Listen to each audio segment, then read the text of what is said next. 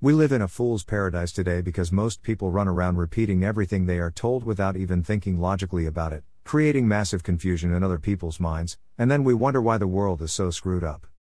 By doing this, we become the problem because we are actually causing more confusion. The powers that be take advantage of this confusion to cause even more confusion, thereby keeping us from ever thinking clearly and then sell us on ideas that are completely illogical because in our confusion we can't think clearly. We are participating willingly in our own mind's destruction because we won't take the time to shut up and start thinking about what we are doing or saying. Indoctrination into illogical ideas is easy to do when you have a bunch of mindless people running around repeating everything they hear. So, if you just assume that everything you hear is true and constantly run around repeating everyone, then in truth, you are helping to cause more confusion, and this fool's paradise is the outcome of people acting like parrots.